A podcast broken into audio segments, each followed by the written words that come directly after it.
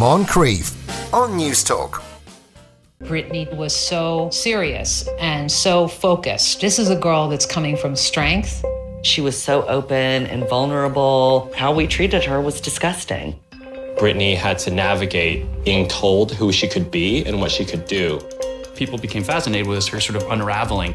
She accepted that the conservatorship was going to happen, but she didn't want her father to be conservative. That was her one request. And anytime there's that amount of money to be made, you have to question the motives of everyone close to that person. That's uh, Framing Britney Spears. No doubt you've uh, heard about this. It's streaming now on Sky Documentaries. James Dempsey, Dempsey joins us uh, once again. Good afternoon, James. Good afternoon to you, Sean. Uh, now, given it's probably, I don't know, difficult to say anything new about it, given it's it's been so much reported on. Uh, did you find? Did you discover new things when you watched this? Uh, yes and no, I suppose. Um, I would say, it, it, yeah, this is bit. This is like the water cooler T V show right of the moment. And the kind of funny thing about it is, Sky bought access to it for you know this part of the world. Maybe only a week. I think it's only a week since it aired in the U S.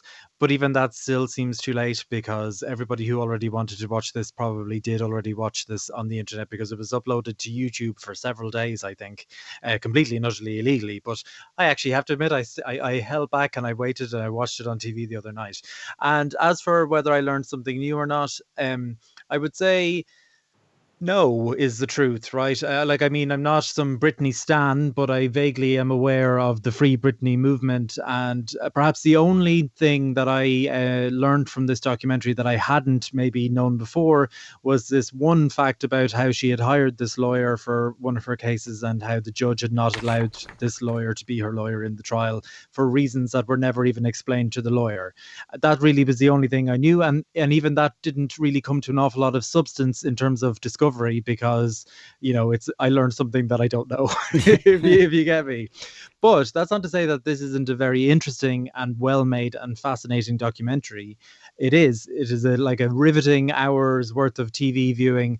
It is very stylishly well put together. And it is a very uh, good look back at maybe, you know, the first kind of, well, the first twenty years really of, of this century and how the media regards Uh, celebrity in general and young women celebrities in particular. Mm, yeah, and that's that's. Unique. Sorry to interrupt, James, but no, that, no, that, that struck me as a very interesting point about it. It is not just the documentary itself, but probably the overwhelming attitude towards the documentary now.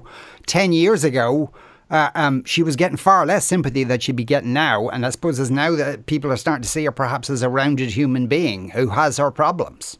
Absolutely. I, I, and all of the footage that has come out on social media in the last kind of week that involves not just Britney Spears, but other, you know, quote unquote, troubled starlets, right, of, of that era has been actually fascinating to to look at. And what I would really recommend to people is that if if you enjoyed this documentary, seek out the Jade Goody three-part documentary on Channel four, on All Four, which is very similar to this in the sense that it is a similar time period. It is a similar sort of meteoric rise and then instant vilification of a, you know, of a kind of random person. The only difference is, you know, Jade Goody had no discernible talent beyond the ability to market herself, which was very much a very uh, a good talent to have in terms of money making in its day. Mm. But this is, yeah, what I think is intriguing about this is that uh, you, because it's made by the New York Times, right?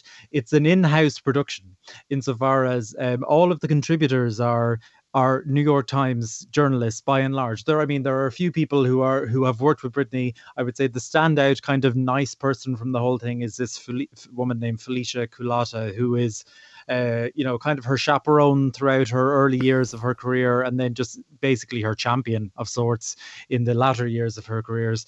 Uh, but other than that, I mean, you get like various different New York New York Times journalists weighing in and in, like including Pulitzer Prize critics. And they are very able to to represent the brand. And it is interesting that it like was probably relatively straightforward to produce this documentary, insofar as they were able to go in-house. They had all the talking heads that they needed. They had all of the uh, material, the archival material that they needed in order to put put it together. Mm. What is what is notable is the absence of Britney Spears and really anyone from the Spears camp. And I know that obviously they, they go to lengths to say that they reached out to the Spears family, but that they had no willingness to be involved in the documentary itself. But it, but they are somewhat glaring in their omission, right? Because the irony here is we're getting a story about, you know, media exploitation of, of a person during a difficult period in their life. And I'm not saying that this is exploitative. I don't think it is. But it is not their, it's not them telling their own story either, right? It is a framed yeah. perception of the Britney Spears story by the people who make this. Now, it's definitely championing her. It defends her. It points out the like injustices uh, done towards her by trial by media, we'll say. But we don't hear Britney saying that either, except for through uh, like interviews, which were also conducted by other people, right? So it's all just a little bit, to me, um, kind of pushed together in a way. Now, I I have, like, a, a news story came out that Netflix is making its own Britney documentary. Uh, I don't know if Britney Spears herself is involved with that one, but it seems like the only way to up the ante from this one, which is a like a perfectly made documentary and very interesting and very, very good hours worth of T V, the only way to up the ante is to actually get Britney Spears involved herself. And until the conservatorship is broken, I don't think she can even do that anyway. Yeah, yeah. D- but uh, n- nonetheless, I mean, it's a New York Times produced documentary full of New York Times commentators. Uh, d- like... Is there a sense, perhaps, to a bit that some of them just went Britney who and looked her up on Wikipedia and then kind of drummed up in a you know a clever sounding uh, opinion on it, or did some of them actually know her and have you know skin in the game in terms of reporting on her? um, I suppose. Well, I know. So one of the main talking heads is this guy Wesley Morris, who's like a Pulitzer Prize winning uh, critic, and he's the New York Times critic at large. And I mean, I think he speaks very eloquently about Britney, Britney, but I don't know if it offered anything, any great moment of insight beyond the evidence, right? Mm. To me, like, I, I don't know if I learned anything new, right? In the sense that it's just, it, it lays an absolute case, a damning case for both the media and the consumers of the media from, we'll say, the years two thousand to twenty twenty-one. And and it, it it makes a very convincing case of how media scrutiny can be very detrimental to anybody, particularly a big global star like Britney Spears. And it makes a compelling case for how young women are treated very, very poorly. But beyond, you know, like uh, regrettably, there is nothing new in that for me. I I, mm. I have heard these stories before. I'm not saying it's not entertaining. I just don't know if I learned anything brand new from it. What I thought was underdeveloped, actually, was more this aspect of how a lot of the, you know, a lot of the, um, well, the, the hashtag Free Britney movement is from her fans, right? It's from these people who who who uh, who I thought were going to come across as, you know, as quote unquote stands a bit, um, a bit too interested, but actually by and large I thought seemed relatively level-headed and, and and nice. And one of them even said that if Britney messaged her and said to stop doing this, she would immediately stop doing this. And obviously she just wants Britney to message her. But, yeah. but, but by and large, I thought that was sort of an underdeveloped part of the documentary. It, it begins with them, right? It begins with these fans and their placards outside the Supreme Court in California, and then it sort of ignores them right, really for an hour, and then casually brings them in for maybe the last fifteen minutes. And I think there's something to be said about how they championed Britney's case before anyone else did. Anyone else did. I mean, people wouldn't. I mean, would you normally think of if someone pitched for your show interviewing a Britney Spears podcast about about someone who goes through her Instagrams and you know basically builds their own podcast about going through Britney's Instagrams? Wow. That sounds a bit like would that would that sound compelling to you? Uh, no. Well, but maybe. I, but I actually thought that these these women who run this podcast were very like eloquent and and completely driven in their understanding of this quite nuanced and very complex part of the legal framework for you know conservatorship. And I thought that was really quite an underdeveloped aspect of the documentary. Mm. Right, uh, a couple of bits of uh, uh, T V news. I was wondering what had happened to uh, Atlanta, that being uh, Donald Glover's uh, series, but uh, it, it's been on a bit of a pause, and Amazon have just b- backed up a lorry load of, cra- of cash, apparently. Yeah, so what's happened is Atlanta is, um, it was supposed to film a third and fourth season back to back, and that's been sort of in pre-production since two thousand eighteen, and then it was supposed to go into production both seasons in a row, I think late last year, but it's been delayed now to March. So a third and fourth season of Atlanta are coming, but in the meantime, Donald Glover has just signed an eight-figure deal with Amazon to produce shows there. And there's kind of two hot ticket ones. The first one is a bit of a bizarre one. He's actually only producing that one. It's called The Hive. It comes from a writer named Janine Nabors, uh, who wrote Watchmen, which was an excellent series last year. And it's about a like a pop star, think be, like the Beehive, which is the Beyonce like stans, right? And the interesting thing about that one is Malia Obama of the Obamas, uh, you know, well, daughter of former president and first lady, has just been hired for the writing staff. So that's just an odd oh, development yeah. there. But then the other one is that um, Glover and Phoebe Waller-Bridge have signed on to make a T V re- remake of the Brad Pitt Angelina Jolie movie, Mister and Missus Smith. And like when I read that, it, it just sounded like a made-up headline. So I have checked my sources on this, and it definitely is true. They're going to star as, you know, a married pair of assassins who then are hired to kill each other. Right, that is an odd pairing. Uh, a very uh, odd pairing. Yeah, and, a, and a, but an even more odd, you know, production for that pairing. uh, yeah. Also, she's taller than him. Uh, I, I was just furiously Googling that because she is quite tall, and I always got the impression he was quite short, but uh, he's not as short as as they say. He's uh, he's one point seven five meters. She's one point seven seven meters. Uh, just some uh, needless uh, information there. Uh, right, an Addams family uh, Ad- Addams family uh, spin-off for Netflix.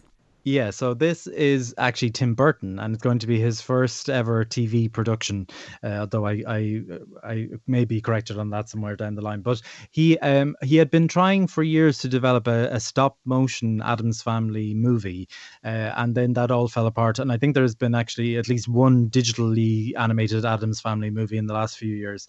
But this time around, he's going to make a live-action T V show about Wednesday Addams. So it's going to be like I, either, I, I imagine a teenage Wednesday Addams who is attending a boarding school called Nevermore Academy. And it's like going to be dark and macabre and probably fairly black comic as well.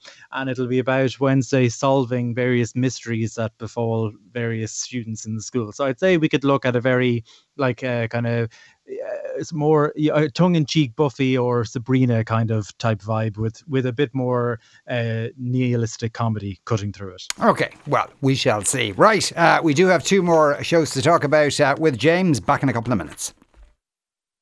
five three one oh six is our text number. That will cost you uh, thirty cents. You are listening to The Moncrief Show on News Talk. James Dempsey uh, is still with us for uh, T V on the Radio. He's been telling us about Framing Britney Spears, uh, which is streaming now on Sky Documentaries. Um, one texter says, I heard Britney was releasing her own doc.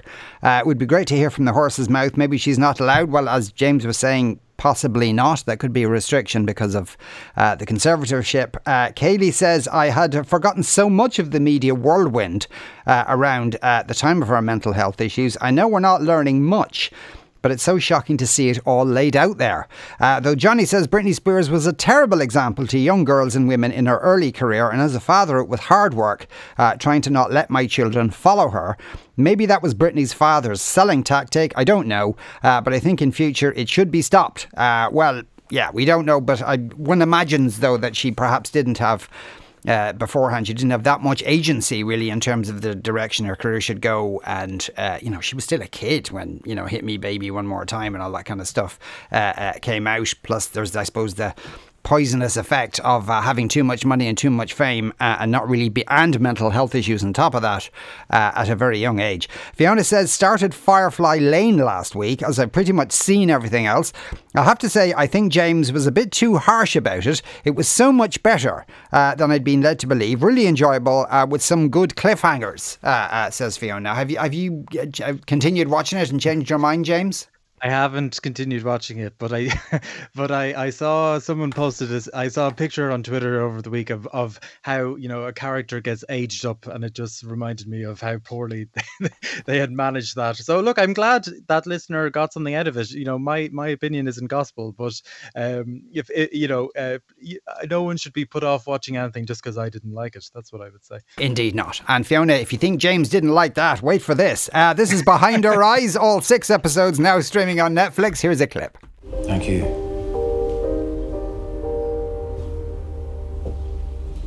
Are you nervous? About what? Your first day. It's not my first first day, Adele. I like The Office. Think it'll suit you. And they seem nice. Doctor Sharma and the others. Yes. Let's hope I don't let them down. You won't. You're a very good psychiatrist. They're lucky to have you. Like me. Ooh. Right. Uh, okay, so what's the uh, uh, central premise here, James? So the central premise is about Louise, who is a single mother and a secretary in a doctor's office. And she goes out for a night and her friend stands her up at the bar, and she bumps into this tall, stubbly hunk with a gravelly voice, and they get to chatting. And the, at the end of the night, they share a very uh, quick kiss, and then he pulls apart, you know, pulls away and says, "No, I can't," and goes running off. And the next day she goes into work, and woe, woe betide us, but it happens that the smooching man is her boss. And he's a psychiatrist in the office in which she is the secretary. And then she uh, bumps literally into his wife, with whom he has an estranged, not estranged, but like a, a, a, strain, a strained relationship, we'll say. And she's played by Eve Hewson, and has like the, you know, that that bob haircut of psychotic women that you see in in productions such as Gone Girl. And basically, just to point out, he's not saying that applies in real life if you have a bob no, haircut. No, it's not at all. And uh, and uh, she begins a friendship with Adele, and essentially is sort of vaguely two-timing both of them on each other at the same time, because she begins an affair with the doctor, and and is keeping that secret from Adele, from sorry, from her friend. Um, sorry, from Adele, yes. And then she's also having this friendship with Adele, which she's keeping secret from the doctor. And it's all like, oh, you know, what's the ulterior motive here, and so on and so forth. And like, it kind of, you know, I'm going to say it begins okay, right? I mean, it is by no means a knockout of the park psychological thriller at the best of times. It is a fairly perfunctory, kind of oddball one. I kind of thought, in the week that uh, Netflix confirmed in writing to everyone that your subscription charges is going up, this is not the drama I would have put out to remind people of the value of money. Because when you get to episodes five and six, which I did today, it becomes so preposterously bad and silly that, you know, uh, this is based on a book. And when the book was being marketed, uh, it's marketed, it's, it's marketing hashtag was like hashtag W T F that ending, right? Right. And it is W T F that ending. To say that it involved, I mean, I cannot even offer the vaguest description of it because it would be a massive spoiler. But if you have like a Philips Hue lighting system, you'll never look at it the same way again, is all I'll really say on that. And it is so laughably silly as a as a as a like as a coda to this show that I actually almost recommend people go out and seek it, because because it is just the most ludicrous hour of television I have seen, and an early claim for the worst episode of T V of the year. one hundred percent. Oh my word! Uh, now, is it like the the the the um the event? The the highlight of the drama is that it, it, can you imagine somebody in a writer's room going, right, what's the one thing they'll never guess? Uh, and, I, and they've come yeah. up with that, or is it like just I boringly would, so, predictable? When I went into this, you know, I thought it was going to be a, like a, you know, a, I thought it was going to be a vaguely Gone Girl type show where you mm. have this uh, strained couple warring with each warring with each other, and Louise is sort of the pawn in between them. But is she the pawn? Maybe she, she has an ulterior motive herself all along, or something. I just didn't know where it was going to go. To say that when it reveals kind, when it starts to reveal its sleight of hand around episode four and five and six, so in the back half, when it begins to reveal what is sort of vaguely going on, it is so divorced from what has happened in the first two episodes that ground the whole show, that you could never have possibly seen this coming. Ah. But then it is so signposted in the fifth and sixth episode that, like, you will immediately know where it's going, definitely in the fifth episode, if, or in the last episode, if you have a, if you've ever watched anything at all. It is such a strange drama, honestly. Yes. It sounds like one of those things they used to have, like, or maybe they still do, on Sunday nights on I T V. Uh, yeah, in terms of style, in terms of acting, in terms of everything, it just is. It, it is not it, it, like, this is the kind of thing that if if I was flipping through channels on a Sunday night, I might have stopped at to watch around the time that Britney Spears was shaving her head. And I just think we've kind of moved on from that when we're paying for, like, a premium subscription service.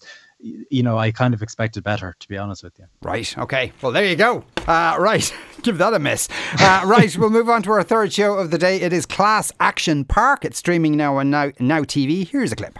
There's nothing in the world like Action Park. Baby, let the tinky lady action is hot.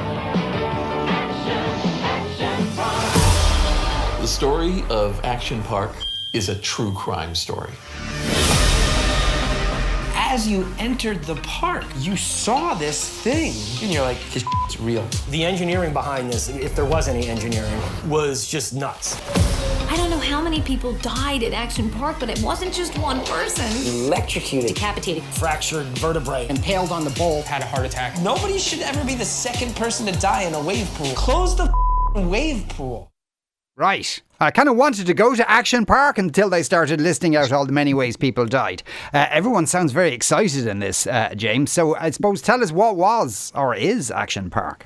So Action Park was... Um Set, it was like a water park and theme park set up in New Jersey in the late seventies. And I think it ran until maybe ninety-two, ninety-three.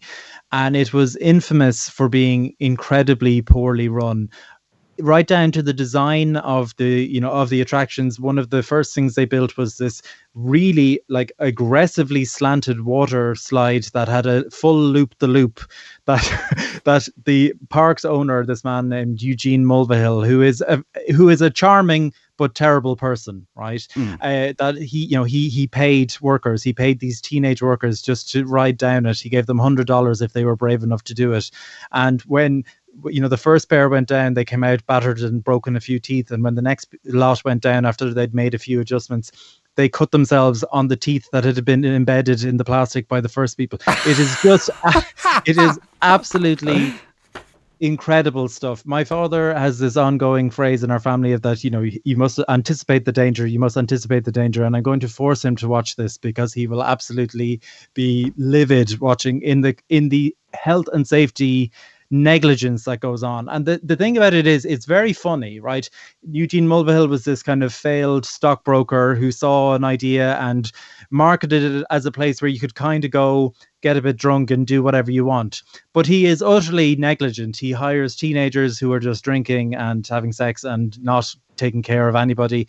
Six people died in the park's history, which is a, like, I mean, that is the most damning indictment. And, and at, at one point, we're sort of introduced at length to the first person who died, who is this man named George Larson. I think he was only twenty years old.